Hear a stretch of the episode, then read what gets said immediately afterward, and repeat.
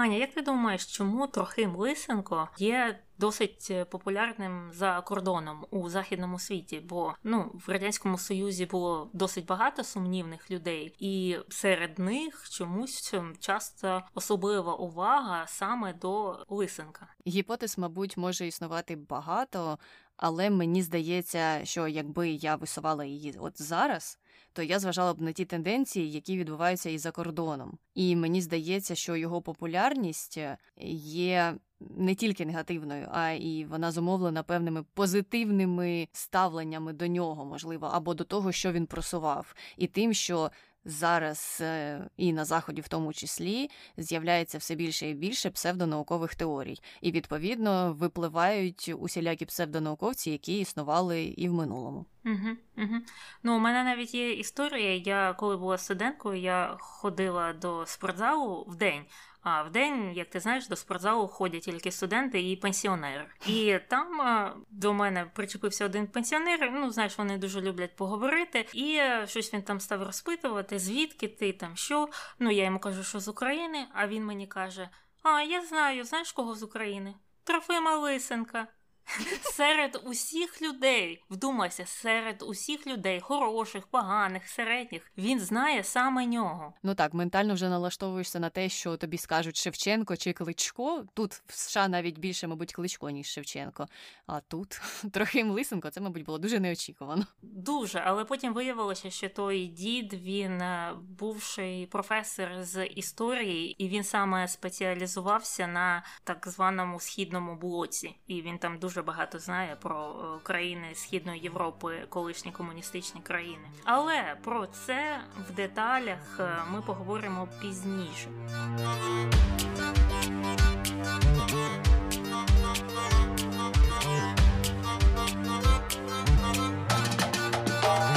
Привіт, це Таня. і Аня. В ефірі подкаст «Не без гріха» дискусії про відомих людей, їх досягнення та сумнівні вчинки. Сьогодні говоримо про трохи Малисенка. Ну і я думаю, що інтернет про нього питає не дуже багато. Як завжди це стається з особами українського чи російського походження, про них досить мало питають або питають щось досить очевидне. Але я виділила два таких запити. Перший це що відкрив Трохим Лисенко. Відкрив, як можна дуже вміло пробратися до владних кіл. Ось що він відкрив. Так, це дійсно він знав, де треба опинитися і що в той момент треба сказати. І е, друге питання: Трохим Лисенко, як вимовляти? І це, до речі, питають е, англомовні шукачі. Я собі уявляю, що їм, мабуть, дуже важко. І Трохим і Лисенко вимовляти, як показує досвід. Там е, імена і прізвища можуть змінюватися так, що ти їх і не впізнаєш. Але вимовляти насправді легше, ніж здається. Берете і кажете Трохим Лисенко. І все.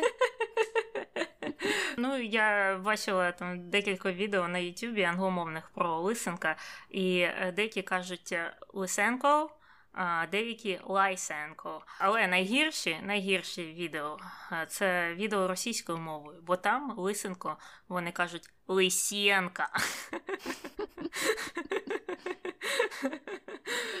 Але, але менше з тим, переходимо до самої постаті Трохима, і ким він був. А був він радянським біологом і агрономом, і так званим диктатором комуністичної біології ще за часів сталінського режиму, а також лауреатом численних радянських е, премій. І Трохим Лисенко народився в Україні в селі Карлівка Полтавської губернії у 1898 році. Зараз це вже не село, а маленьке місто 14 тисяч людей. Батьки його були е, селянами, звали Денис та Оксана Лисенки, і родина ця була багатодітною. І за багатьма даними до 13 років Трохим був неписьменним. І е, тільки тоді, у віці 13 років батько віддав його до двокласного початкового училища Карлівки, і він його закінчив.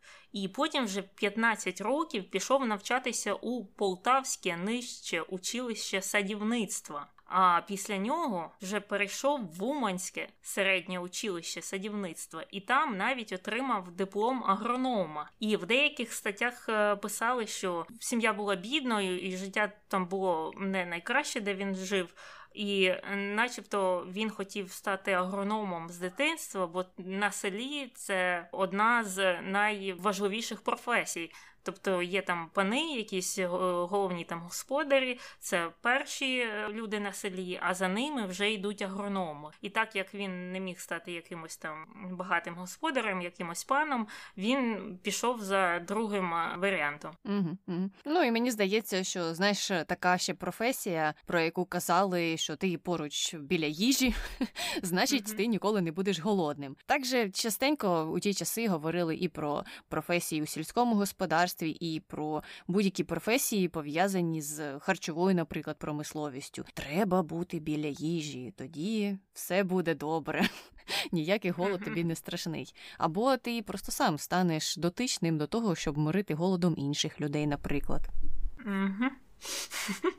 І вже після навчання в Умані він е, пішов працювати селекціонером на Білоцерківській дослідній станції, це в Київській області, і паралельно вступив на заочне навчання до Київського сільськогосподарського інституту, що наразі є Національним університетом біоресурсів і природокористування України. А до цього це був, здається, Національний аграрний університет України. Ну, вони постійно там змінюють свою назву.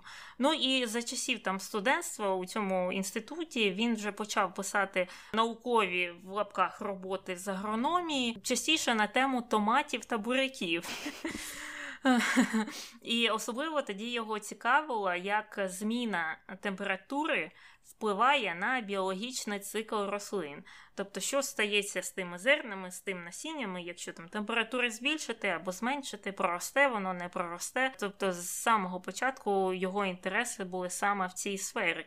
Ну, бачиш, і далі теж це продовжилося в тій же тематиці. Вона його не відпустила, е, бо уже пізніше, після закінчення інституту, він е, за розподілом, як тоді частенько бувало, поїхав на станцію селекції в Гянджі, що в Азербайджані.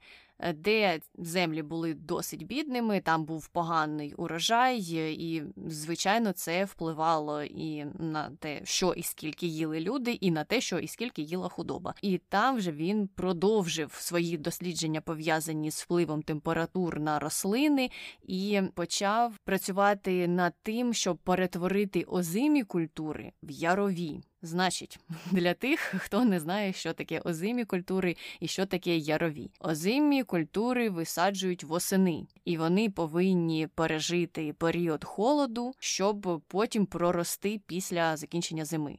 А ярові саджають весною, вони швиденько, швиденько, швиденько проростають, зацвітають, зав'язуються і дають в тому ж році урожай. Ось така різниця. Ну і детальніше про його експерименти тих часів він почав тоді вже цікавитися не тільки томатами і буряками. Уже в його списку були і бобові, і злаки та бавовна. І тоді він помітив певну тенденцію, яка його дуже вразила. Це все стосувалося того, що нібито здається, що насправді чим більше тепла отримує рослина, тим швидше вона буде рости і плодоносити. Але в той же час існували рослини, яким потрібен був певний період низької температури, щоб далі продовжити розвиватися. Тобто, якщо б вона не пройшла через оце охолодження, тоді б її розвиток навпаки сповільнився і вона б не плодоносила.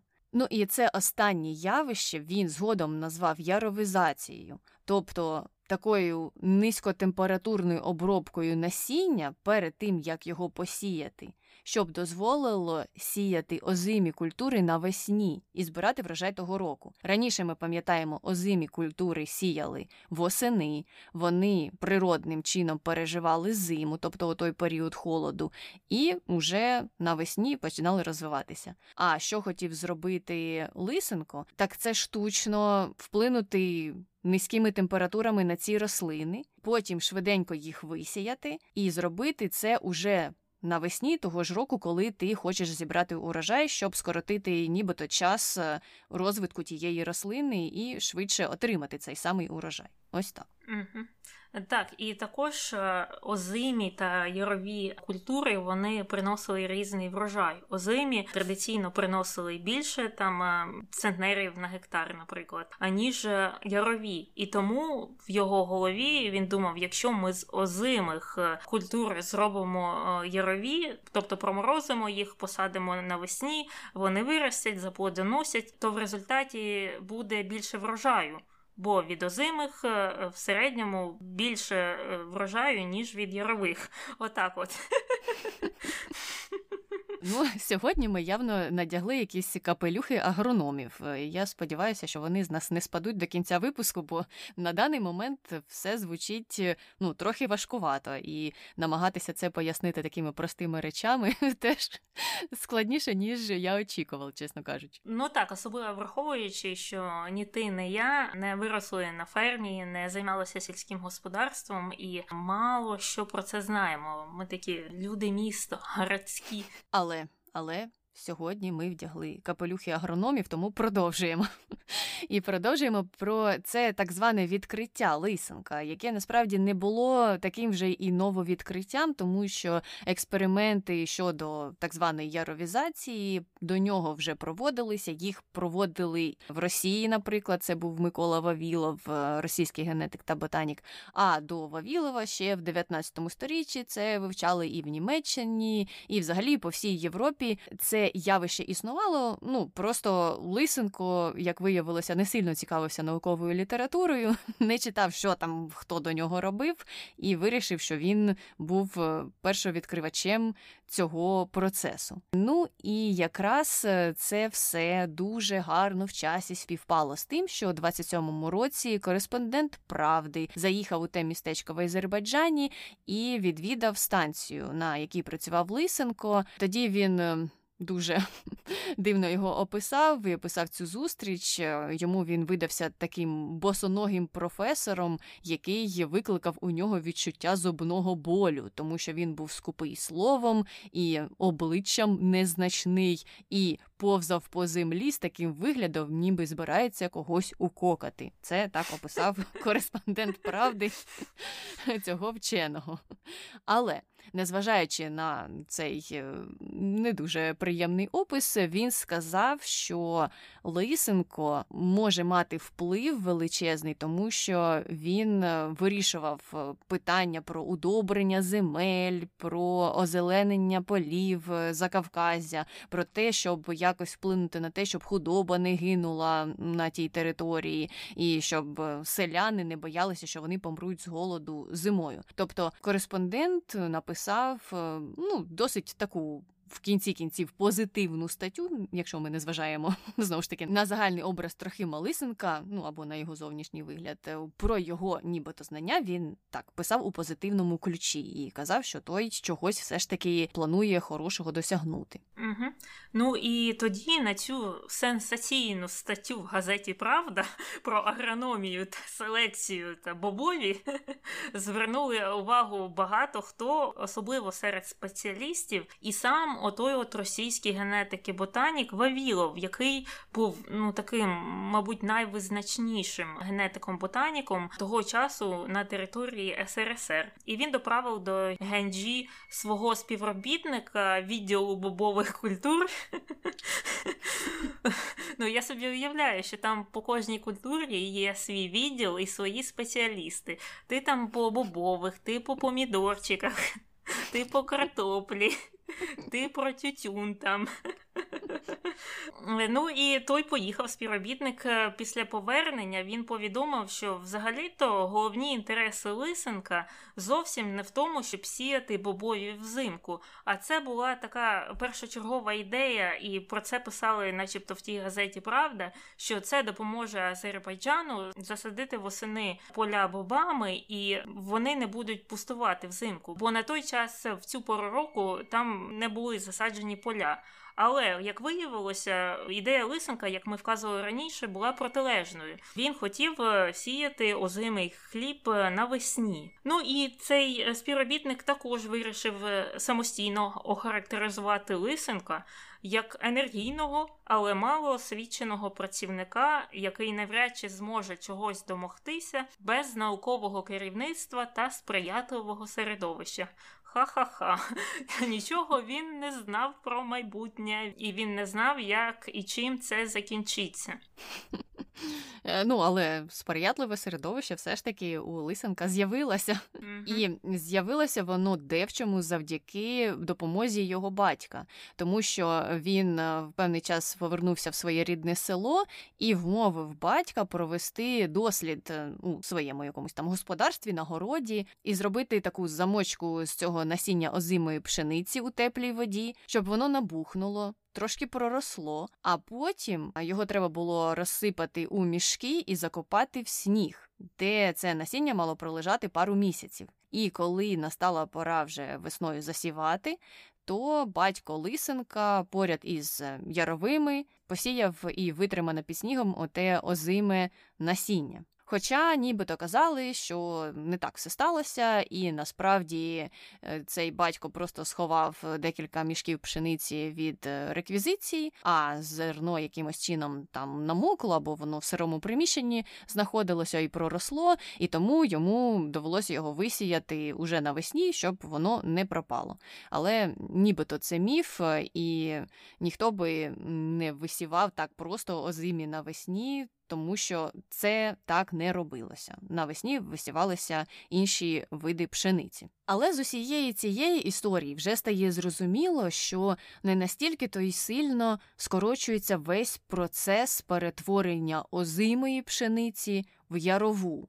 Бо все одно батькові лисенку старшому треба було замочити зерно, почекати, і потім його ще й сховати під сніг, і потім ще почекати пару місяців, а потім тільки висіяти уже разом з яровою пшеницею. Тобто Якщо спочатку в теорії, послухавши трохи Малисенко, здавалося, що а, ну то це треба там замочити на пару годин, потім ще пару годин їх потримати в холодильнику умовному і вже можна висівати, то на практиці все розтягувалося на місяці, і насправді процес виходить, скорочувався буквально на пару місяців. Ну, якщо ми порівнюємо той спосіб, яким користувалися до того. Озиму висівали восени, а тут тепер її починали готувати ну десь через пару місяців на початку зими або в кінці осені, уже до посіву весною. Ну так в результаті, в результаті, начебто, оця от озима пшениця, яку посіяли навесні, своєчасно виколосилась і дала дуже хороший врожай. І цей батько Лисенко Денис Лисенко взяв оці зразки рослин і вирушив до Харкова, е, що було тодішньою столицею України, і пішов до наркоматземоробства. І ця комісія наркомзему ознайомилася з цією дивопшеницею на місці, але врожай виявився не в 30 центнерів на гектар, як вказував сам Денис Лисенко, а лише 24. Але в той же час це було значно вище, ніж середній врожай е, ярових, що в середньому складає 10 центнерів на гектар. Тобто з цими озимами посадженими навесні врожай був 24 центнери на гектар. А якщо посадили ярові, це було всього 10 центнерів на гектар. Тобто це більше ніж в два рази врожаю, два з половиною майже. І в результаті цього Трохима його сина, як ініціатора експерименту, запросили до Харкова зробити доповідь про цей експеримент, і е, їм видно, все там сподобалося. І після цієї доповіді вони навіть для нього терміново створили відділ яровізації в Українському інституті селекції та генетики в Одесі. І без консультації з вченими спеціалістами, біологами, ботаніками, наркомат уже наступної весни ухвалив, е, що треба засіяти озимою пшеницею, оброблені за методом лисенка тисячу гектарів землі. І е, тоді ж е, за цим пішли сенсаційні повідомлення про чудове відкриття батька та сина Лисенків, і про це писали багато з газет, у тому числі знову ж про це написала газета Правда. Ну Просто зараз е, важко уявити, щоб газети писали про таке. Правильно? Ну, може, якісь спеціалізовані там газети, може і пишуть, але такі великі газети не думаю. Але мені здається, що в ті часи це якраз було ну таке щось природнє, як не про пшеницю, яку там засіяли дуже успішно писали, так про картоплю, чи про помідори, чи про боби. Тому що, в принципі, сільське господарство було дуже важливою темою на той час е, для радянського союзу. Ну і люди орієнтувалися на це, як не на сільське господарство, так е, на якусь промисловість, не знаю, видобування тієї ж руди чи вугілля, тобто цифри мали велике значення. І якщо ти про щось хоча б напишеш, що дивіться, ми там зібрали ось цього в два з половиною рази більше, ніж за минулий сезон, то підстав будь-яке слово, і людей це вразить, і можна навіть писати в газеті Правда. А все, що написано в газеті Правда, це як відомо правда. Ну і от з 30-го року Лисенко вже перейшов працювати в цей Одеський селекційно-генетичний інститут, і якраз там він займався впровадженням всюди яровизації. Він підготував е, і став розсилати по щойно створеним колгоспам інструкцію з того, як обробляти насіння і що з ним робити. А нарком зем України всіляко сприяв цьому процесу і зобов'язував земельні органи на місцях впроваджувати рекомендації Лисенка. Тобто так, рука руку миє. І от про такі інновації, про цього новатора Лисенка вже доклали в Москві. І Лисенка і там підтримали в нарком землеробстві СРСР. І таким чином євровізація набула характеру всесоюзної політичної кампанії. І в колгоспах і радгоспах терміново створювали хати лабораторії, підшукували так званих передовиків, які в тих хатах мочили насіння, та потім до сівби витримували їх при низькій температурі, все по лисенківській інструкції. І також під це насіння витримане відводили найкращі землі. Е, ці ділянки краще обробляли, удобрювали, і за цими посівами вівся особливо ретельний догляд. Що ну з цього можна зрозуміти, що це взагалі руйнує експеримент. Тобто ви вже даєте найкращі землі, краще їх обробляєте, краще їх удобрюєте, і можливо, якраз це було фактором збільшення врожаю на цих землях, а не отой от лисенківський процес єровізації. Ну і взагалі про який експеримент може йти мова, якщо це ніхто не перевірив, е, вертаємося трошки вище, де швиденько-швиденько усі ці органи сказали, давайте будемо на практиці використовувати те, що він нам показав з батьком, оцю презентацію його, і ніяких вчених ми не будемо опитувати, що вони про це думають, е, ні в кого нейтральної якоїсь, хоча б іншої думки не спитаємо. Все робимо, нам це все подобається. Тому тут навіть не експеримент, тут просто хтось дуже класний момент опинився. У класному місці і запічив ту ідею. Це як в програмі про акул бізнесу, тільки ті акули досить позитивно поставилися до стартапу трохи Малисенка. Тому і як такого експерименту не було, і тому не можна сказати, що якісь результати аналізувалися чи, можливо, контролювався цей процес. Він просто почав свою програму яровізації, але дані, так, які вони отримували від. Е, урожаїв, які вони збирали, не можна було порівняти ні з чим, адже усі умови, як ти сказала, змінилися, і тому ти не можеш сказати, що так, минулого року тут ми зібрали більше або менше урожаю, адже ти просто все змінив, е, і через це експеримент нечистий.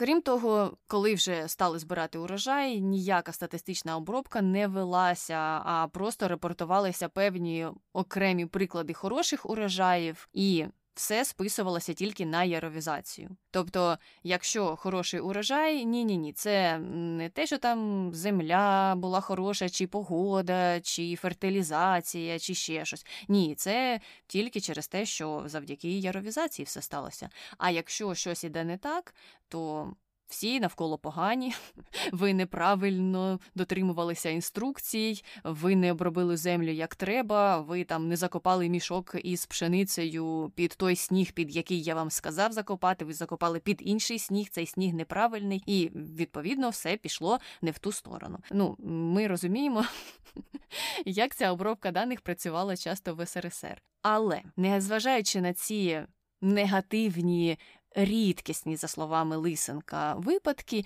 Він все ж визнавав, що практика загалом має позитивний вплив на кількість врожаю, і вже згодом вимагав поширити цей прийом, цю яровізацію на 100 мільйонів гектарів зернових, заявляючи, що таким чином вони отримають 100 мільйонів центнерів зерна, і це буде набагато більше ніж до цього. Так, ну і за ці за ці заслуги у 31-му році його нагородили орденом трудового червоного прапора. що означало офіційне визнання його видатних заслуг перед державою. І в ті роки ординиці не видавалися так просто, як пізніше, там у часи Брежнєва та або Хрущова. І такий орден навіть не отримав е, ні той відомий біолог Вавілов, ні будь-який інший вчений біолог е, того часу. І з 32-го року все пішло далі. Лисенко почав видавати бюлетень яровизації, де описував всі там результати і процеси. У 35-му році став виходити журнал Яровизація. І, взагалі, за офіційними даними, у 32-му році було яровизовано в лапках 43 тисячі гектарів. А вже у 37-му цих гектарів було майже 9 мільйонів. Тобто, ну в десятки, в сотні тисяч раз збільшилася кількість посівів під ці яровизовані рослини. Але реальні результати цієї яровизації мало кого цікавили, бо все, що було потрібно, це така масовість, переможні рапорти,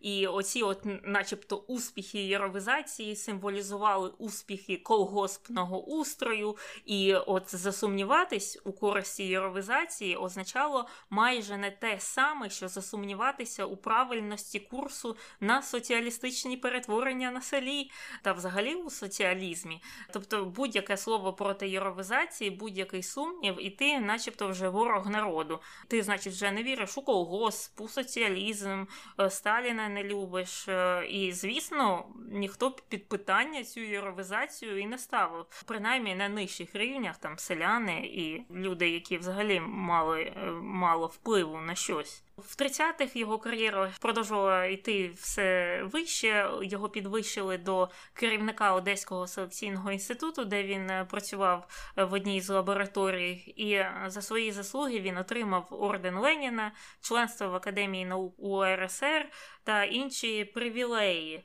І е, причина такого кар'єрного росту була, звісно, проста. Влада тоді потребувала таких е, самородків з правильним походженням, селянським або робітничим, і таких, які підтримували гаряче комуністичну ідеологію. І от через такі якості Лисенко швидко став улюбленцем Сталіна. Ну, ми вже говорили про схожу історію з е, Тірішковою. Так там також неважливо було там, вона була найкращою льотчицею чи ні. Вона там справляла справлялася з завданнями чи ні. Головне було те, що вона була там швачкою робітничого походження або селянського, і це було найважливішим для радянських е, керівників на той час. Це було радянською ідеологією. Ну, ми пам'ятаємо ту фразу про кухарку, яка може стати там керівником країни, і така ідея поширювалася на все. Е, в тому числі і на агрономі. Ну слухай, е, американська мрія існувала ще до того, як вона з'явилася в Америці. Виходить так, тому що тут простежується щось схоже, ну, хоча б у девізах. Зрозуміло, що в реальності то там все було по-іншому, але девіз же ну такий самий кухарка може керувати країною так само, як і е, в США вважають, що будь-хто може стати колись CEO. Хоча, ну і тут uh-huh. на практиці шансів також у більшості, звичайно ж, мало, хоча, мабуть, більше ніж в СРСР було. Ось так. Ну, справа в тому, що підхід вже різний. Там в СРСР ідея була, що тобі не треба там от бути інтелектуалом, от отримувати там декілька освіт, щоб от стати видатним біологом-агрономом, або якимось там керівником інституту чогось, або спеціалістом в певній сфері. Головне це те, щоб ти був е, певного походження. А в Америці там трохи інший підхід. Е, у них ідея така, що кожна людина може з бруду в люди потрапити через якраз освіту. Якщо ти будеш багато працювати, якщо ти закінчиш школу, університет і далі далі підеш, і будеш е, дуже сильно старатися, то в кінці кінців ти дійсно досягнеш певних висот. Тобто, це досить різні підходи, як на мене. Ну так, підходи різні, девіз е, трошки схожий. Хоча ти знаєш, я би із освітою дещо посперечалася. Так, є та лінія, яку гнуть про освіту, і це звичайно добре. А є трошки інша, яку гнуть про кількість роботи. Тобто не обов'язково тобі потрібна освіта, просто працюй, те, що називають тут хасл,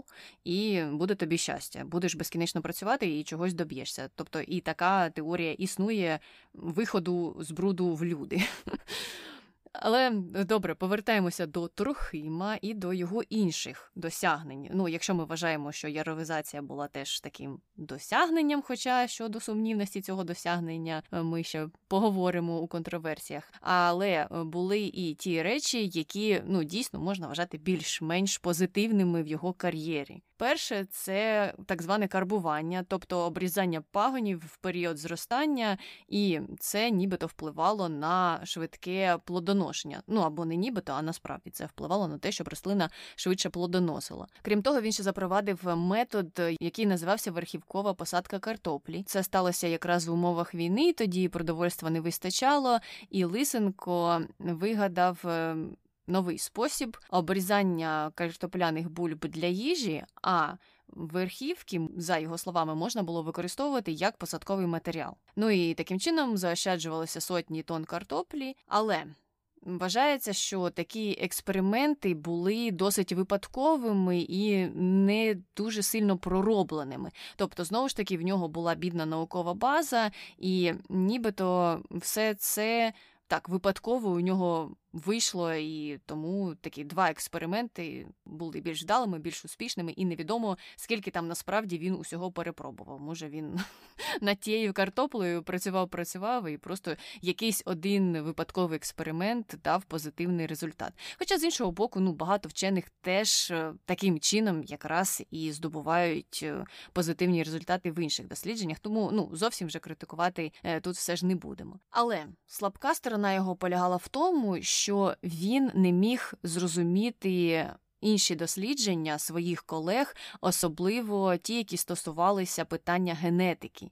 І це його дуже сильно дратувало, і він на них е, ну прямо так нападав, атакував їх е, і казав, що генетика це взагалі не, не наука, і якась псевдонаука, і що не існує ніяких там генів, і все це вигадки просто. Ну тобто, з одного боку, він мав дуже бідний список власних здобутків, а те, що інші люди чимось займалися, щось нове вивчали, те, що він не розумів, його дратувало, і тому він атакував їх у відповідь, замість того, щоб самому вчити якісь нові теми і розвиватися у тому напрямку. Угу.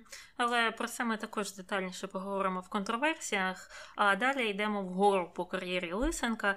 У 38-му році він став керівником Всесоюзної академії сільськогосподарських наук імені Леніна, Вазгіл, так званий. А у 40-му став директором інституту генетики такі Академії наук СРСР.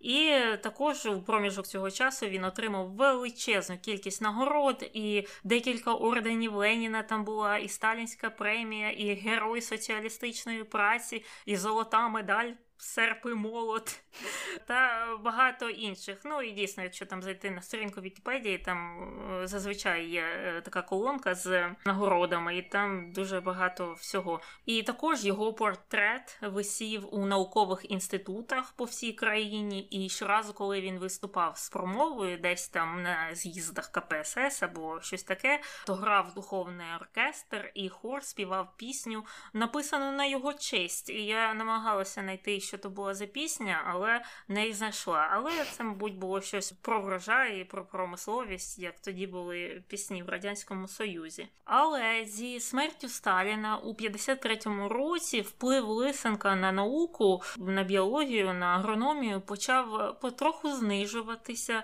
і через також в тому числі підвищений обсяг критики в його сторону, про яку ми також поговоримо. І в 66-му році його нарешті звільнили з посади директора Інституту генетики Академії наук СРСР, і він перевівся або його перевели працювати завідувачем лабораторії експериментальної наукової дослідної бази АН СРСР Горкі Ленінські де він пропрацював до кінця життя. Ну тобто, як Сталін помер, більше було вже дозволено говорити. Була ну так звана відлига, і більше біологів, генетиків стали висловлюватися проти його теорій, і так потрохи-потроху його вплив е, став знижуватися, але його звільнили вже після того, як Хрущов пішов. Тобто, навіть за часів Хрущова він ще міг триматися за досить високі посади в області біології. Ну, як то кажуть, спочатку ти працюєш на свою репутацію або авторитет, а потім це все працює на тебе. І бачиш, скільки років воно на нього пропрацювало. Сталін помер, Хрущов вже пішов, а той ще десь там вчепився і при академії все ж таки існував, працював, і не зовсім то його закритикували до того стану, що його звільнили звідусюди. Ні, ні, ні. Він ну. Зрозуміло, що не був на керівних посадах, але і почував себе не досить погано. Ну а про його наукові нездобутки ми поговоримо трошки згодом. Поки що невеличка пауза і трохи про особисте. Ще під час навчання в Києві він познайомився зі своєю майбутньою дружиною, яку звали Олександра. У них народилося троє дітей. Е, ну і в принципі про його особисте життя мало що відомо. В основному говорять про його здобутки або нездобутки в науці. Але цікаво, що його брат Павло під час війни добровільно співпрацював із німцями. Ну і зазвичай, як ми знаємо, якщо б людина була без якихось зв'язків у СРСР, і потім з'ясувалося, що її родич співпрацює з німцями за часів війни, то зрозуміло, що б з такою людиною зробили. Але ну трохи себе дуже добре почував, нічого йому не зробили. Хоча його брат втік до Мюнхена, там чекав закінчення війни. Ну і потім він боявся вже повернутися назад, тому просив про притулок у США. І в 49-му році йому дали той притулок, і він там залишився жити. Ну а щодо Трохима, то той у 76-му році помер у Москві, і навіть після смерті його портрет продовжував висіти в інститутах. Не знаю, грали там ту пісню чи не грали вже. час від часу, може, в день народження чи коли. Але тільки у 90-х роках так прям вже посилилася критика щодо його псевдотеорій. Хоча, як ми вже говорили на початку, потім його образ е, намагалися відбілити, і це сталося ну вже за сучасних часів. Ми це обов'язково ще згадаємо. Ну і в 90-му, що цікаво, французи започаткували Лисенківську премію або антипремію. Це щось на зразок премії Дарвіна, тому що вона дається автору або псевдовченому, який е, своєю роботою зробив величезний внесок у дезінформацію у сфері науки, чи історії, чи будь-якої іншої сфери, і особливо тим, хто ще й використовував для цього вплив ідеології, як робив це Лисенко. Тобто він влаштувався на гарненьку собі посаду, і з тієї посади за протекторату Сталіна міг поширювати свої псевдотеорії. Ну і на цьому закінчилися так звані досягнення Лисенка, і ми можемо, як завжди, переходити до контроверсій. І перше, про що ми поговоримо, це про результати тієї єровизації, наскільки вона була ефективною. А виявилося, що єровизація була майже повністю невдачею, і критики єровизації пояснювали цей провал у тому числі відсутністю якісних даних щодо різних сортів та регіонів України, де що там краще росте. І також для збору даних про єровизацію використовували анкети, які розсилали в колгоспи та родгоспи. А анкети вони, звісно, дозволяли фабрикувати дані, замовчувати негативні результати. Е, і, взагалі, це був такий зручний метод для пропаганди євровизації. Ну і звісно, уяви собі 30-ті роки. Тобі присилають анкету і питають: ну як у вас там е, євровизація спрацювала, скільки ви там гектарів отримали? І навіть якщо у тебе не один е, колосок не проріс, ти будеш писати, що ти зібрав там 100 мільйонів тонн центнерів з гектару, бо не хотів, щоб тебе там вбили.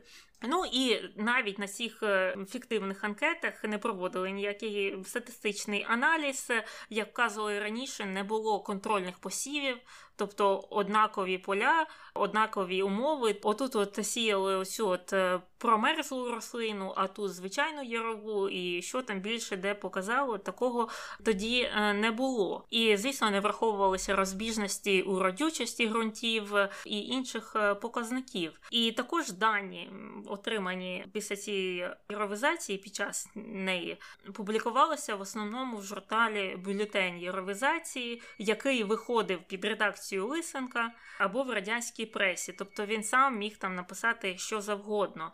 А в жодних незалежних наукових журналах е, ці дані не публікувалися і не оброблялися, не аналізувалися. І також єровизацію критикували фахівці, в тому числі через можливість е, пошкодження насіння процесі замочування і пророщування. бо це робить її вразливою перед Сашкою. А це, я так розумію, певна хвороба у насіння.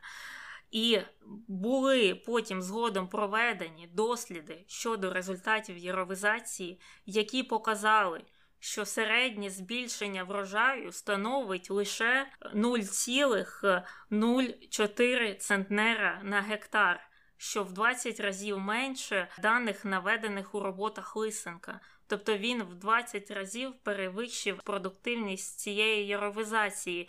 І у підтвердження того, що яровизація це не ефективний метод е, або техніка в агрономії, е, про це говорить те, що зараз вона не використовується ні на території України, ні Росії, ніде майже ця яровизація не вживається. І Тут також треба зазначити, що так, було збільшення невелике, просто статистична похибка, так, 0,04 центнера на гектар. Таке невелике збільшення було врожаї, але скільки часу йшло на те, щоб це замочити, приморозити, е, десь потримати. Тобто, насправді е, було більше втрат від цього ніж е, прибутку. Ну от мені і цікаво тут стало якраз, чи вони порівнювали використану сировину, наприклад, і чи це порівняння могло вплинути на той нібито прибуток, чи це було вже чистим числом, враховуючи те, що вони використовували. Я дуже сумніваюся в цьому, і мені якраз і здається, що кількість використаного зерна через ускладнення цього процесу підготовки була набагато більшою, адже не всі, як ми вже казали, навіть у розділі про досягнення, могли виконувати інструкції лисенка згідно тих вимог, які він ставив. Ну або щонайменше він звинувачував багатьох людей в тому, що все ви зробили неправильно, тому у вас нічого не проросло. От тому мені цікаво, скільки ж насправді вони того зерна просто викинули, вважай, е, і воно не дало ніяких урожаїв. Але рухаємося далі. Друга контроверсія стосується його антинаукових тверджень. Е, ну і Лисенко, крім яровізації, пішов далі. Він вважав, що цей процес яровізації може передаватися у спадок. А саме, висадили яровізовані рослини, і їх нащадки одразу ж перше покоління уже знатимуть, якими характеристиками їм треба володіти, щоб е, витримати оці нові умови, які вони створили. Тобто далі вже яровізацію як таку, за його теорією, не треба було проводити, тому що озима пшениця, яка пройшла яровізацію, в другому поколінні давала пшеницю, яка була б готова до висіювання навесні і одразу ж е, до того, щоб давати урожай, так само як це робила ярова пшениця. Тобто, фактично, озима пшениця набувала характеристик ярової. Правильно я розумію? Так, так. І таким порівнянням, яке часто приводить, це те, що якщо там кішці відрізати хвіст, то її діти вже будуть безхвостими кошенятами. Тобто, за такою логікою він працював. Але ми знаємо, що це так не працює. Генетика так не працює. Що ці набуті речі вони просто так не передаються. Якщо ти пофарбувала собі волосся в фіолетовий колір, то твоя дитина не народиться з фіолетовим кольором волосся. Ну і так само в природі з рослинами там інші процеси. А так як він був малоосвіченою людиною, він це не розумів. Ну і цікаво, що якраз е, щодо кішки проводився схожий експеримент, і він проводився Вайсманом. Це інший вчений, у якого були кращі теорії, і він навіть вивів таке поняття. Здається, мені воно називається бар'єр Вайсмана, якщо я не помиляюся. В чому це все заключалося? Він проводив експеримент на мишах, відрубував їм хвости для того, щоб подивитися, чи наступне покоління народиться без хвоста чи з хвостом. І таке він проробив з 22 поколіннями мишей. Ну, експеримент жахливий, бідні мишки, але на ті часи не можна було, мабуть, по-іншому це все довести. І він якраз і довів шляхом цього експерименту, що не може статися таке чудо, що якщо ти пофарбуєш волосся у фіолетовий колір, усі твої нащадки будуть мати фіолетовий колір волосся, наприклад. Ну і те ж саме стосувалося рослин. І шляхом цього експерименту він.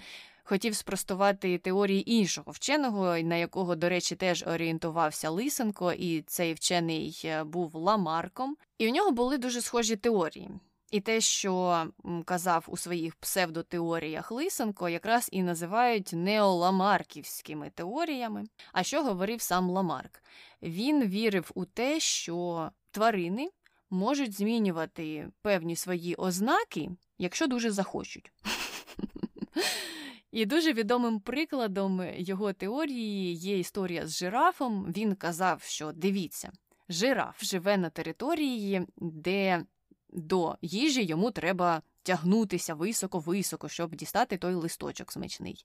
І він отак тягнеться, тягнеться, тягнеться, тягнеться, і шия в нього росте і росте, і довша, і довша стає прямо на очах. А потім в нього народжується маленький жираф, і вже в нього ще довша шия, а потім третій жираф і ще довша шия. І таким чином, через 10 поколінь маємо жирафа, який дотягнеться своєю шиєю до місяця. Ну, таке щось приблизно казав Ламарк. В той же час, е, на відміну від його теорії, існували теорії Дарвіна, який казав, е, що ну так сталося методом природнього відбору, що серед усіх видів, які жили на тій території, можливо, там були жирафи з короткими шиями, а можливо, з середніми, а можливо, з довгими, а можливо, то взагалі були не жирафи, а якісь інші види. Вижив той вид, який був найкраще пристосований до тих природних умов не росли шиї в тих жирафів. Жираф з'явився сам по собі, отакий, який він був з самого початку. А інші види, які були менш пристосовані до тих умов, просто не пережили жирафа. Тому на сьогоднішній uh-huh. день ми маємо тільки жирафа, а не якийсь інший вид на тій території.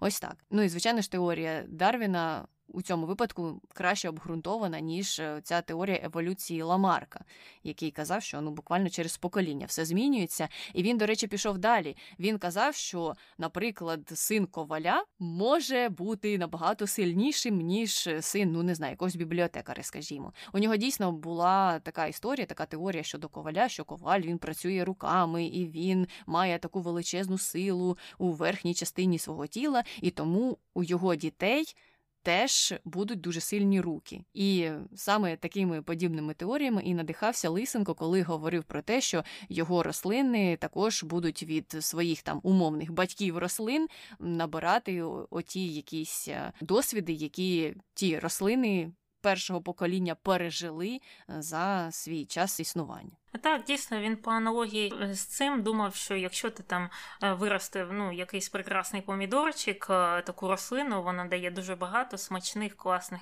помідорів. І якщо взяти там зерно з цього помідорчику насіннячку і посадити, то воно виросте таким самим. І потім з тої нової рослини витягнути насіння і знову посадити, то це все буде такий самий класний, найкращий е, помідор. Хоча це також е, протилежить е, таким основам генетики, біології, бо таким чином він ігнорує можливість варіації або мутації, яка також існує серед рослин. Тобто рослини не від створюють себе в точній копії своїх батьків. Ну так само, як і люди, в принципі, що щось там змінюється, і ти не можеш просто вивести найкращий помідор в світі, і потім просто позакривати всі відділи помідорів в тому інституті. Бо краще же ми вже вивели, що над ними там працювати. Так це не працює. Іншою його такою дивною теорією було те, що рослини є самопожертвуваними, тобто вони гинуть не через нестачу там сонячного світла, чи вологи, чи при певних температурах, а для того, щоб жили здорові. Е, тобто, коли вони вмирають, вони відкладаються в зростаюче коріння, щоб допомогти новому поколінню вижити. Тобто, якщо у вас засох кактус вдома, то значить він хотів дати жити якомусь новому кактусу, але воно ж так не працює. От у мене всі всі рослини вони гинуть. А потім, якщо вони загинули, щось нове там не проростає. Ну, почекай, Таню, тобі, можливо, треба ще пару років е, дочекатися, і там на тому місці виросте жираф. Якщо вже змішувати усі теорії. Але дійсно, дійсно, ну це дивно. Бо він може б то міг сказати, що Таню, але ж ти розумієш, в тебе була одна рослина, там поруч інша не росла. А моя теорія стосується тільки того випадку, якщо росте дві, наприклад, рослинки, і одна помирає, значить вона дає можливість іншій вирости. Хоча тут е, якась зміна умов відбувається по ходу дії, і тому мені це вже каже про його псевдонауковість усіх цих е, тверджень. Але з іншого боку, і ця версія не працює, тому що Лисенко вважав, що рослини одного виду між собою конкурувати не можуть, і саме тому він наказував фермерам висаджувати насіння дуже близько одне від одного. Ну, якщо ми завалимо насінням усю землю, то відповідно проросте дуже багато рослин, і жодна з них не помре, тому що ми ж тут садимо тільки пшеницю і більше нічого. А пшениця одна з іншою конкурувати не буде. Ну тому що вони будуть рости і такі: о, ти ж теж пшениця, ми ж з тобою друзі. Я ніколи в житті не буду з тобою конкурувати ні за що, ні за водичку, ні за сонечко. І давай з тобою разом рости однаковісінькими. Бо у нас були однаковісінькі батьки пшенички, і ми з тобою будемо тепер такими класними теж пшеничками, які будуть е, виростати на будь-якій території і е, за будь-якої температури. Але насправді це не працювало. І знову ж ми повертаємося до результатів яровізації, яка не принесла в два з половиною разів більше урожаю. Чи можливо це було через те, що насіння висаджували ось так близько одне від одного, чи через те, що не здобрювали землю, чи через те, що вважали, та це ж вже друге покоління отих сильних рослин, чого з ними тут сидіти і нянчитися? Вони й самі виростуть. Не будемо ні поливати, нічого з ними робити. Ми ж знаємо, що згідно з теоріями Лисенка, вони вже сильні, вони пішли від своїх там сильних родичів і їм нічого не загрожує. Видно.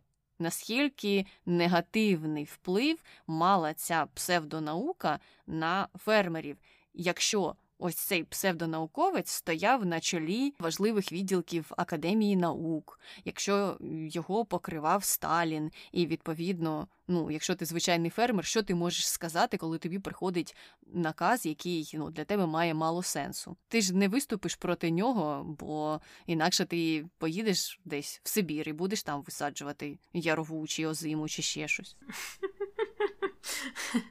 Так, так, це жахливо. Ну і головне, мабуть, за що критикують Лисенка, це за те, що він не вірив взагалі у таке поняття, як гени. Він казав, що їх не існує, І натомість він думав, що будь-яке тіло, коли воно ожило, воно одразу отримує спадковість. Тобто зараз ми знаємо, що наша спадковість передається через ДНК або гени, і вони відповідають за те, якого кольору у нас очі, е, або волосся, або якого ми зросту, все закодовано там, от в ДНК. Лисенко думав, що якось все тіло передає спадковість. Тобто, якщо у тебе блакитні очі, то оці блакитні очі якось передають твоїм дітям також блакитні очі. Тобто воно десь закладено там. Якщо у тебе смуглий колір шкіри, то шкіра якось передає свій колір у спадковість е, твоїм дітям, що, звісно, суперечить е, всьому, що ми знаємо про генетику, і тоді вже про це знали. Тобто, це не були якісь там е, середні віки, коли дійсно я можу вірити, що люди так і думали. І до речі, тоді вже у 33-му році Нобелівську премію якраз дали Томасу Моргану, відомому генетику, який якраз і довів роль хромосом у спадковості. Тобто про це світова наукова спільнота вже знали, але знову ж Лисенко він не цікавився наукою справжньою наукою. Все, що він робив, це е, якісь напівексперименти, там купався в городі, і потім ці результати втілював е, по городам всієї країни. І також Лисенко думав, що для того, щоб отримати більше молока від корови, не треба мати кращу корову, генетично кращу корову, бо генетики не існує. Головне це як е, поводитися з коровою. Тобто, якщо її гарно доглядати, то з неї буде більше молока. І Лисенко та його послідовники якраз були добре відомими тим, що вони гарно ставилися до своєї худоби. Там грали їм музику, мили їх, говорили з ними. І от в думках Лисенко саме це впливало на кількість молока, яке дають ті корови. Ну і це якраз входило от в цю от е, марцистську ідеологію про те, що тільки середовище формує рослини і тварини, що треба поставити їх у належну обстановку і піддати їх потрібним стимулам, і ви зможете розмножувати їх майже до нескінченної міри. Тобто. З кожної корови, з кожної рослини можна зробити ідеальну корову або рослину, або людину. Якось так. Ну і наостанок, наостанок, е, Лисенко обіцяв багато чого, і в тому числі засадити Сибір апельсинами, і, і обіцяв, що вони там будуть радо плодоносити. Не пояснив як, але я думаю, може так само треба просто говорити з тими рослинами, щось їм співати, включати музику, можливо. Не знаю, що там можна ще робити, читати книжки їм. І виростуть апельсини в Сибір. Чого ні? Е, ну так, або якщо раптом станеться таке диво дивне, що виросте апельсин в Сибіру, то потім вже нащадки того апельсина будуть знати, що вони із Сибіру і будуть рости в Сибіру.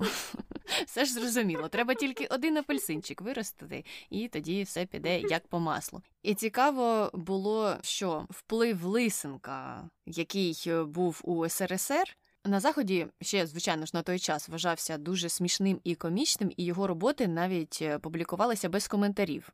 І публікувалися для того, щоб е, відкрити очі, нібито вченим на те, на якому рівні знаходиться наука в СРСР. Ну, тобто всі просто сміялися з цих робіт, коли вони їх читали, і навіть у журналах наукових не треба було давати пояснень про те, наскільки ненауковими є ці роботи Лисенка. Тому він, можливо, всередині радянського союзу і мав е, протягом певного часу якусь репутацію і мав її тільки через свої зв'язки. Але якщо говорити про його вплив на глобальному рівні, то він для того ж радянського союзу був дуже негативним, бо Лисенко у сфері науки виступав просто дурним і все. І з нього сміялися у світі всі.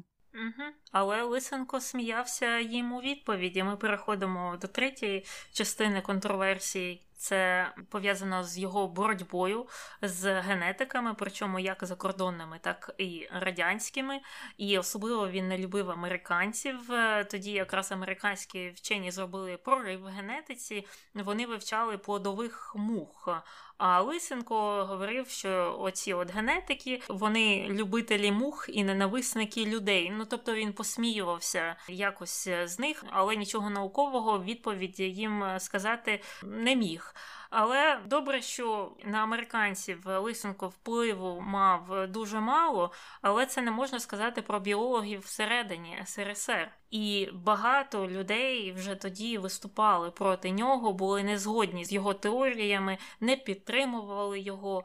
А Лисенко він же користувався протекторатом Сталіна і е, почував себе досить вільно, вступав в дискусії з цими людьми. І таким е, яскравим прикладом була його стичка з Миколою Вавіловим, отим от знаменитим біологом російським. І за підтримки знову ж Сталіна і влади він атакував Вавілова і його послідовників, називав їх е, буржуа, капіталістами. Тобто він так політизував науку або псевдонауку і стверджував, що от справжні радянські люди, справжні комуністи, комуністи, вони за яровизацію, вони проти генетики, вони вірять в це все. А ті, хто заперечує це, вони зрадники, вони вороги народу, вони працюють на Сполучені Штати або щось таке.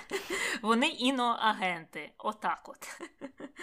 І е, в один такий е, момент, е, в 39-му році, Лисенко так розізлився, що написав листа Молотову і там обізвав цього Вавілова і його послідовників, яких він називав Вавіловцями, буржуа, що вони працюють проти комунізму тут всередини, використовуючи оцю от західну генетичну ідеологію, і треба щось з цим робити.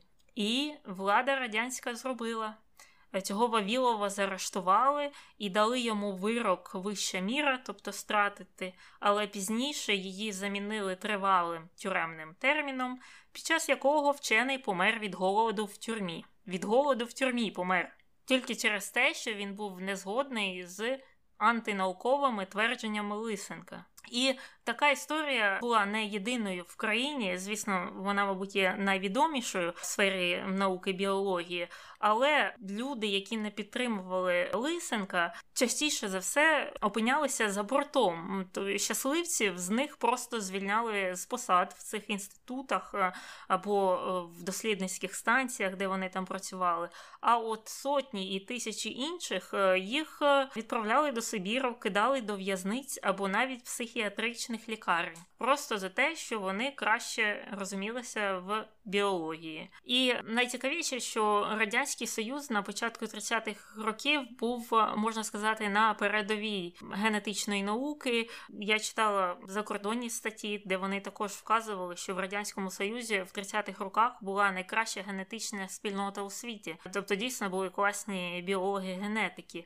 Але Лисенко знищив їх е, всіх і в буквальному, і в переносному сенсі. Деякі просто відійшли від науки а деякі загинули в тюрмах, е, їх стратили, або з ними сталося щось жахливо. І таким чином. Через Лисенка радянська біологія була відкинута на півстоліття назад. Це знову ж за оцінками закордонних науковців. Я теж читала якраз у закордонних статтях е, про те, що дійсно Лисенко настільки відкинув назад у минуле усю науку цю, і Цікаво, що в той самий час, коли за кордоном пишуть ці статті, у статтях, наприклад, які виходять у тій самій Росії, Лисенка намагаються відбілити. Про це ми поговоримо, коли дійдемо до конспірологій, але мене така різниця дуже сильно вразила. Ну, якщо ми говоримо про те, що існує пропаганда і як вона працює, і здавалось би, що на заході повинні там розповідати, що ніколи взагалі не було ніяких досягнень у радянському союзі, і він взагалі відставав там на три століття від нас. Що ви таке говорите? Але ж ні, вчені дійсно визнають, що база була і що вона була сильна, але зсередини вона була підірвана. І звичайно дивно, що всередині навпаки зараз намагаються це все якось возвести у те, чим воно ніколи не являлося псевдонауку до науки. Але поки що до конспірології не дійшли. Остання контроверсія вона стосується голодомору, і звичайно, не Лисенко створив голодомор, і це все була величезна політична кампанія Сталіна. Але практики, які застосовував Лисенко, якраз і посилили той дефіцит, який вже існував. Пік смертності, як відомо, припав на 32-33 роки. Але зважаючи на те, що після оцих страшних років сільськогосподарські угіддя продовжували оброблятися за допомогою методів, які імплементував Лисенко, вони не давали тих урожаїв, які вони, можливо, б і могли дати, якби вони оброблялися як до приходу Лисенка. І тому через е, нижче виробництво їжі люди продовжували відчувати цей голод. Ну і крім радянського союзу, від практики Лисенка постраждали і інші країни, тому що Китай прийняв ці практики. Вони подумали, що ну раз у радянському союзі вважають їх просто прекрасними, що вони приносять стільки урожаю. То чим гірші, у нас стільки людей треба годувати. Давайте і ми впровадимо ці практики. І наприкінці 50-х років е, Китай пережив голод внаслідок впровадження псевдонаукових теорій Лисенка. Ось е, тобі, будь ласка, і селяни там доходили до того, що їли кору дерев і пташиний послід. Ну і звичайно доходило до канібалізму. І щонайменше 30 мільйонів тоді померли від голоду. Так, і це не тільки єровізація, яку вони імплантували, це і щільний посів, який вбивав е, урожай, тому що, як ми знаємо, пшениця може не любити іншу пшеницю, яка росте поряд з нею. Який жах, жах. Звісно, це не смішно, але в той же час такі люди набували такої влади, і про це страшно подумати.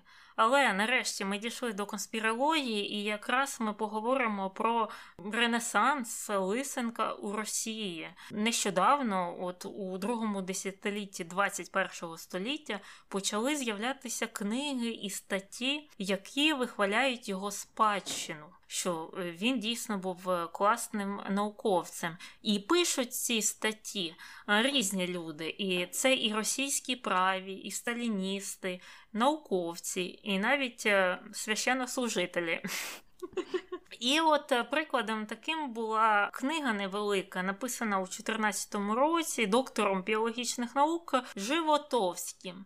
І він там е, всіляко підносить е, Лисенка до рангу великого радянського вченого, і засновує він такі твердження на двох аргументах. Перший це те, що ранній Лисенко зробив там великі відкриття в гаузі фізіології рослин, і взагалі він там багато чого на початку доброго придумав в цій сфері. І другий його аргумент це те, що начебто Лисенко був таким першопроходцем в епігенетиці. Що, от подивіться, зараз це така нова гаряча область біологічної науки, оця от епігенетика. А Лисенко про неї ще говорив там на початку 30-х років. А епігенетика це такий е, напрям в генетиці. Вони прийшли до висновку, що у людей у живих сторін є сплячі гени, які під певними зовнішніми стимулянтами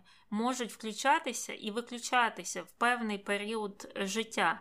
І в дуже-дуже рідкісних випадках оці от сплячі гени, якщо вони включилися в певний період життя, можуть передатися нащадкам.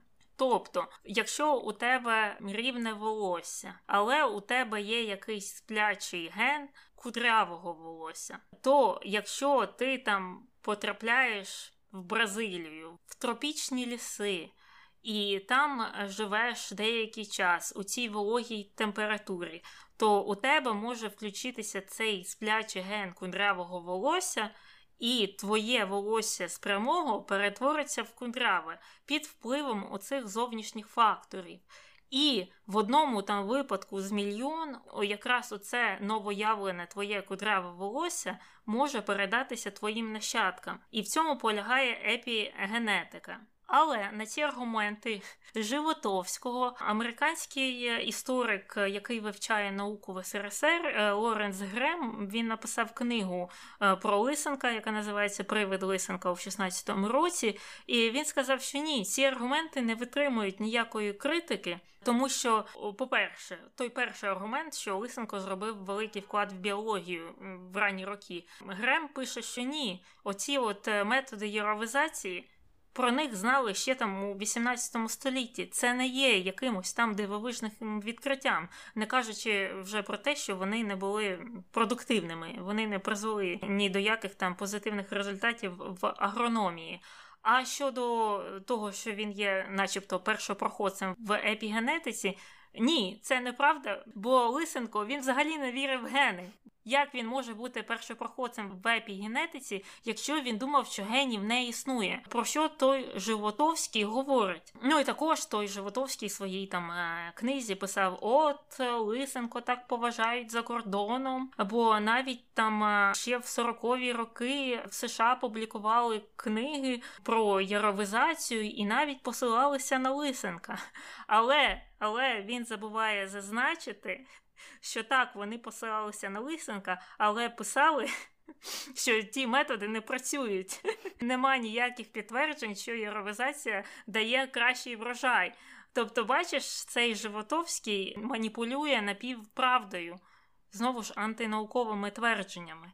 Ну і таку реінкарнацію образу Лисенко пояснюють антиамериканськими настроями на території Росії і е, таким тяжінням до всього радянського, і через це його знову так е, хвалять, щоб протиставити все.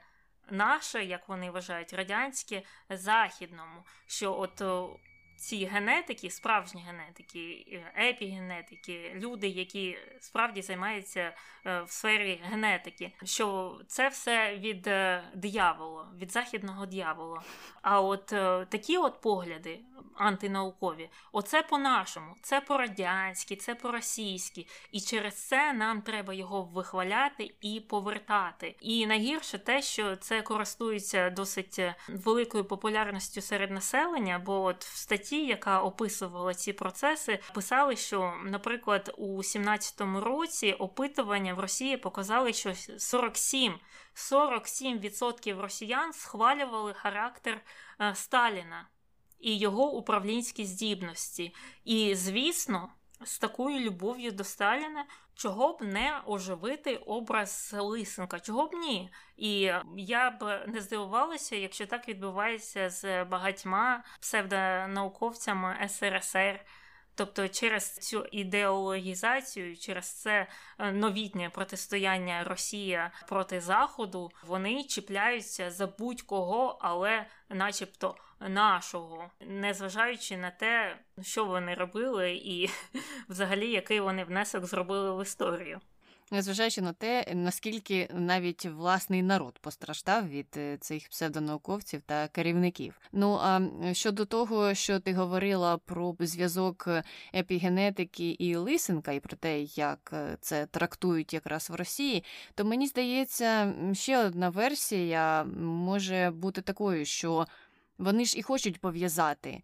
Епігенетику з лисинком і сказати, що те, що вони на сьогоднішній день придумали оця нібито нова наука, так він придумав ще он тоді давно-давно. Тобто вони навіть е, в деяких історіях не протиставляють лисенка епігенетиці. Вони кажуть, що та він же був пращуром епігенетики. Дивіться, це ж від нашого коріння все пішло. А вони зараз кажуть, що це якась нова наука і що це взагалі ніяким чином не зв'язано з лисенком. Ну і звичайно забувають при цьому, що існує широко відомий факт про те, що Лисенко не вірив у гени, і навіть купа цитат про це. І тому я не розумію, як можна просто закривати очі на такі факти і робити вигляд, що ні, ні, ні, цього не було. Ми давайте забудемо, що, наприклад, Лисенко навіть і не вірив у гени і називав усіх, хто вірять у генетику якимись дурнями всесвітніми, вселенськими. Ні, насправді він був пращуром і праотцем епігенетики. Ага. Але на цьому ми не закінчуємо, тому що якраз е, і хочеться трохи перенести те, що відбувається на даний момент в Росії, на західний досвід, е, тому що на заході теж є свої течії, певні, дуже схожі, і можна провести паралель.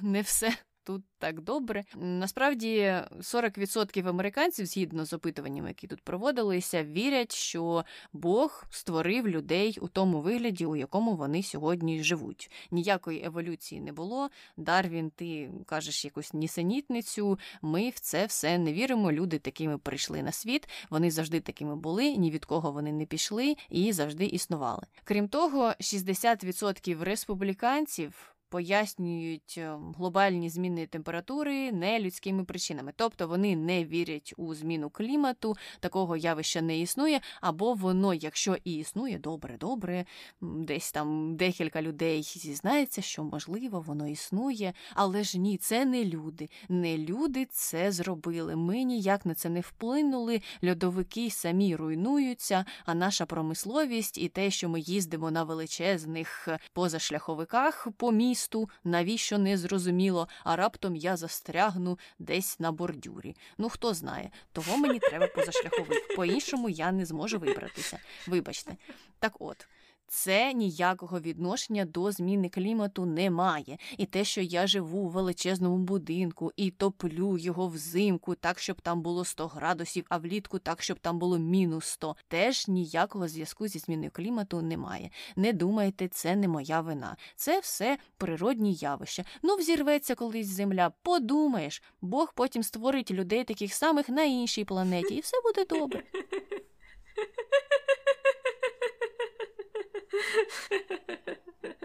Так, ну і тут е, бачиш, ти вказала на певний зв'язок з ідеологією, тобто 60% серед республіканців, що це є популярним баченням, популярною течією серед е, саме них. А от е, серед демократів теж є свої забобони псевдонаукові, багато або мені здається, більшість з них побоюються так званих ГМО, хоча науковці вже досить ретельно вивчали цю тему, і е, доказів того, що генетично модифіковані рослини відрізняються від е, тих, що не були модифіковані, немає. Е, і негативних впливів немає, їх не знайшли. Але тим не менш, ліберально орієнтовані люди схильні вірити протилежному. І жахливо те, що от наука вона ж одна для всіх, тобто немає ліберальної науки і немає консервативної науки, бо наука вона одна. Але теперішні приклади, теперішня ситуація у світі показує, що ні, все поляризовано, все залежить саме від е, твого ідеологічного напрямку. І останнім таким прикладом є, наприклад, вакцинація або антивакцинація, особливо в е, Сполучених Штатів. Бо серед е, людей консервативних поглядів антивакцинаторів набагато більше, просто в рази, в десятки разів більше, ніж серед людей демократичних поглядів, що є досить е, насторожуючим явищем, що будь-що зараз можна прив'язати до певної ідеології. І так як існує ця клановість, то навіть якщо люди подумають, а може мені там піти і провакцинуватися. А в той же час паралельно вони думають, а що скажуть мої сусіди-консерватори, що скаже моя сім'я? Це як зрадити собі, бути консерватором і піти провакцинуватися. Це так не працює.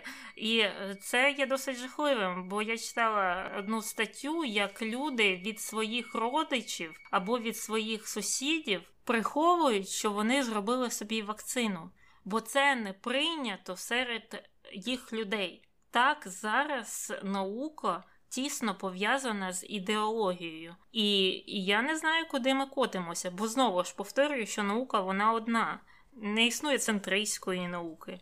Або ліберальної, або консервативної. Є певні закони фізики, є от закони Менделя, є дослідження в сфері економіки, в сфері соціології, психології і вони не мають певного спрямування. Особливо кажучи, от про точні науки, біологічні, фізичні, математичні, вони статистичні, особливо. Тут же проблема в тому, що все пов'язано зі статистикою, але люди певного ідеологічного спрямування Вони ж не вірять в статистику. А як можна не вірити в статистику, якщо це точна наука, це математика? Ну це все одно, що не вірити в земне притяжіння. Хоча чого я дивуюся, якщо люди думають, що земля пласка. І до речі, до речі, це ж бачення також найпопулярніше серед консерваторів віра в пласку землю. Так що, ну не знаю, що на це сказати. Мені здається, що знаєш, е, із е, розвитком технологій і паралельно з розвитком людства, теж е, ми йдемо до прогресу з одного боку, з іншого боку, ми даємо свободу виникненню все більшій кількості псевдонаукових теорій. От у радянському союзі був такий Лисенко. Ну, мабуть, можна назвати ще ряд вчених, але їх не було настільки багато. Хоча Лисенко один зміг розвалити усю генетичну базу, його одного вистачило. Але це такий яскравий, звичайно, приклад. З іншого боку, на сьогоднішній день зайди в інтернет, і ти знайдеш статтю, яка підходить будь-яким твоїм поглядам, якими б дивними вони б не були. І ти для себе, виходить, знаходиш своє власне наукове в лапках підтвердження своїм віруванням. А навіщо ти будеш вірити у якісь чужі теорії, якщо ось, будь ласка, є те, що підходить мені? Я думаю, що земля пласка, а зверху над нами літає макаронний бог. Ну чи в кого там колись ще вірили? Був же такий період, коли вірили в Бога з макаронів. Ну от, будь ласка, є такі теорії, і тобі, якщо ти дасиш запит в гуглі, вилізе тисячі тисячі статей, псевдонаукових, звичайно, але ж вони так написані, щоб око твоє раділо, і ти знала, що так, насправді в те, що я вірю, воно існує. Тому я більше вбачаю проблему у масовості матеріалів псевдонаукових, які існують на даний момент, і що будь-хто має свободу опублікувати будь-що. У мене немає способу регламентувати усі ці матеріали, але я усвідомлюю, що соціальні мережі і пошукові системи, і ті послуги, і ті додатки, якими більшість людей користуються звичайно, зав'язані з цим усім. І одні намагаються щось робити, інші кажуть, ні, ми за свободу слова.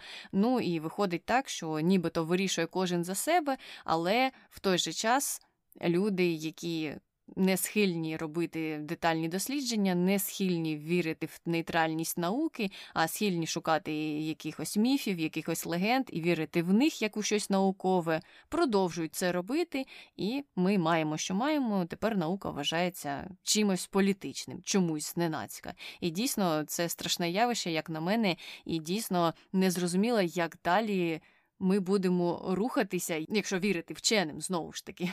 Ковід це тільки ну, перша одна з таких небезпек. А попереду, якщо людство буде продовжувати в тому ж темпі, в якому воно продовжує, нас чекає таких небезпек ну просто безліч. І політизованість науки не допоможе нам з ними справитися.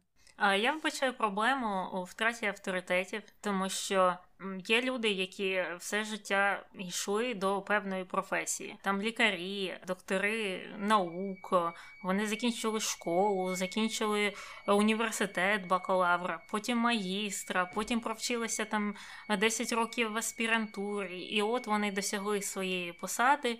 Займаються наукою, пишуть статті, проводять експерименти, публікують їх. Це все займає дуже багато часу, дуже багато зусиль. А якась людина каже: А що вони там? Що вони от в тому університеті, в тому інституті знають? От мені Катька на базарі сказала. Катька краще знає. От, от що мене. Просто обурює як людину, яка працює в сфері науки, от що мене обурює. Ти просто роками працюєш над однією роботою, збираєш ці дані, аналізуєш, переписуєш, подаєш на публікацію, тобі кажуть, не приймаємо, перепишіть, знову переписуєш, перероблюєш, знову подаєш, потім тобі знову відмовляють, знову подаєш, і в кінці кінців ти її публікуєш, щоб потім якийсь чувак сказав, що ви всі гівно, я повірю Максиму з автозаправки. Ну, Таня, бо треба статті доступнішою мовою писати, і так, щоб цьому чуваку було зрозуміло, і так, щоб це підходило під його цінності. Чого він буде перебудовувати свій світ, якщо ти провела 5 років, роблячи дослідження і спростовуючи те, в що він вірить. А Максим каже йому те, що йому подобається, медлє йому вуха. Це мені здається певний мікс і втрата авторитету з одного боку, і те, що люди хочуть чути тільки ті історії, в які вони вірять. Вони не згодні перероблювати, перелаштовувати свій світ під щось нове. Вони це зроблять тільки якщо ну може щось е, дуже сильно вплине на їх досвід. От як ми казали з Борисом Джонсоном. Він щось там ляпав, ляпав про ковід. А потім, коли сам захворів, коли сам пройшов через це, та ще й пройшов у важкій формі, трохи змінив до цього ставлення. Я не кажу, що усі люди мають мати такий негативний досвід, але виявляється так, що на практиці якась така стряска дає їм зміну бачення певної історії. Ну і на цій низькій ноті. Ми підійшли до кінця цієї частини про Трохима Лисенка і можемо переходити до коментарів про нашого минулого героя Кані Веста.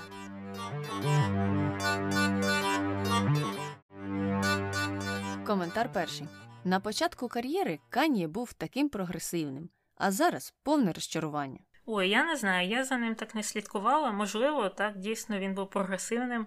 Кажуть, що дійсно зробив великий вплив на реп та R&B музику. Зараз не знаю його нових пісень, але з іншої сторони він є. Прогресивним, мабуть, у сфері моди, у сфері кросівок, все ж таки багато людей хочуть собі їх придбати, слідкують за новими колекціями, купують це взуття. Так що, ну, може, він переключився трохи в іншу сферу. Можливо. Коментар другий. Знаю його тільки тому, що Кані на початку 2000-х дуже подобався моїй сестрі, і вона просила перекладати їй його пісні. Добре, що її смак змінився. Ну, я не знаю, знаєш, смаки можуть бути різними. Всі всі смаки мають право на існування. Так що я тут е, нічого не можу сказати, бо знову ж не є його великим прихильником. Але що тут позитивне, так це те, що хоч сестра. Знала, про що він співає, і вже тоді могла вирішити, подобається він їй чи ні. А тож е, я пам'ятаю, як багато людей слухали іноземні пісні, не знаючи мов. І мало того, що ти співаєш щось незрозуміле, і співаєш ті слова, які взагалі в тій мові не існують. Так потім ще й виявляється через декілька років, коли ти вже ту мову підучила, підтягнула, що ти співала якісь жахливі пісні, наприклад. Ну, це як отей от гурт є з 80-х, німецький, здається. У нього такі пісні еротичні на тему еротики, і у них є пісня Help me, Dr. Dick. Я бачила, ну вони ж популярні, оці гурти, знаєш, з 80-х, вони дуже популярні на території Росії. І там вони приїздять на якісь концерти, дискотеки 80-х, і там такі стоять тітки, дядьки, так по 40, по 50 років. І там ця жінка вже вона така постарішала, з хлопцем співає Help me, Dr. Dick, і оці от 50-річні жінки підспівують.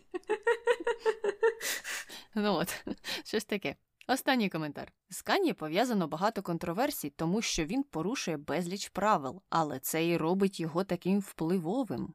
Я я не знаю, чи робить це його впливовим. Мені здається, останнім часом всі думають, що у нього просто поїхав дах.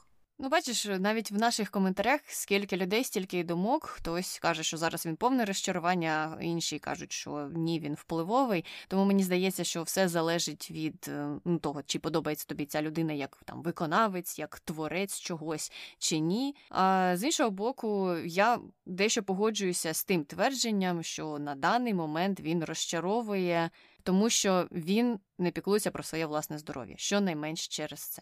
Ну і з коментарями ми завершили, тому можемо переходити до хронометру, що ти Таня поставиш Кані Весту. Ну, я теж думаю, що йому треба лікуватися, йому не треба забувати приймати ліки, і я йому цього бажаю, щоб він не хворів. І я просто знаєш, не можу вирахувати, які його з контроверсії пов'язані з його хворобою психічно, а які з його особистістю, з його характером. І через це я йому поставлю 4. Зрозуміло. Я погоджуюся. У мене така ж сама була дилема, тому що, звичайно, ті проблеми, які пов'язані зі здоров'ям, не можна вважати ну за такі прям злісні прогріхи, адже це дійсно стан, який впливає на дії людини. І я через це йому поставила 5, ну трошки більше ніж ти. Ти була все ж таки добрішою. Ну і насправді дуже важко відрізнити одне від іншого. А наші слухачі були більш категоричними. Вони поставили сім хренів. Ну, мабуть, все ж вважають, що кожна людина відповідальна за свої вчинки. Ось так. І щодо того, чи голосували б вони за Кані, якби він балотувався в президенти, то 90% сказали, що ні, звичайно, ні. Ніхто б за нього майже не голосував. 10% тільки сказали, що так, вони проголосували б за Кан'є. Ну, не знаю, чи я б погодилася на такий експеримент. І щодо того, яку пісню Кан'є наші слухачі вважають найкращою, були такі варіанти: Flashing Lights, Amazing, Stronger, Runaway, All of the Lights. Багато світла у назвах його пісень. Мгм. Такі були відповіді, і якщо ви не слухали ніяких пісень Кан'є, то можливо це вас надихне щось послухати. Ну і все, ми завершили цей випуск. Якщо вам є щось додати про лисенко або про Канія, напишіть нам на інстаграмі. Там також можете проголосувати, сказати, що ви думаєте про лисенка. І а, у нас є пошта podcastnbg.gmail.com, туди теж можна писати листи. І відгуки, відгуки можете лишати відгуки, де хочете, де знайдете, де можна їх залишити на цей подкаст, там і залишайте. І на цьому все. З вами була Таня. І Аня, почуємося. Бувай! Дуже, а- але потім виявилося, що то. Чуєш? Ага. Угу. Ну що ж це таке, ти чуєш? Він роз'їздився і роз'їздився, слухай. Угу.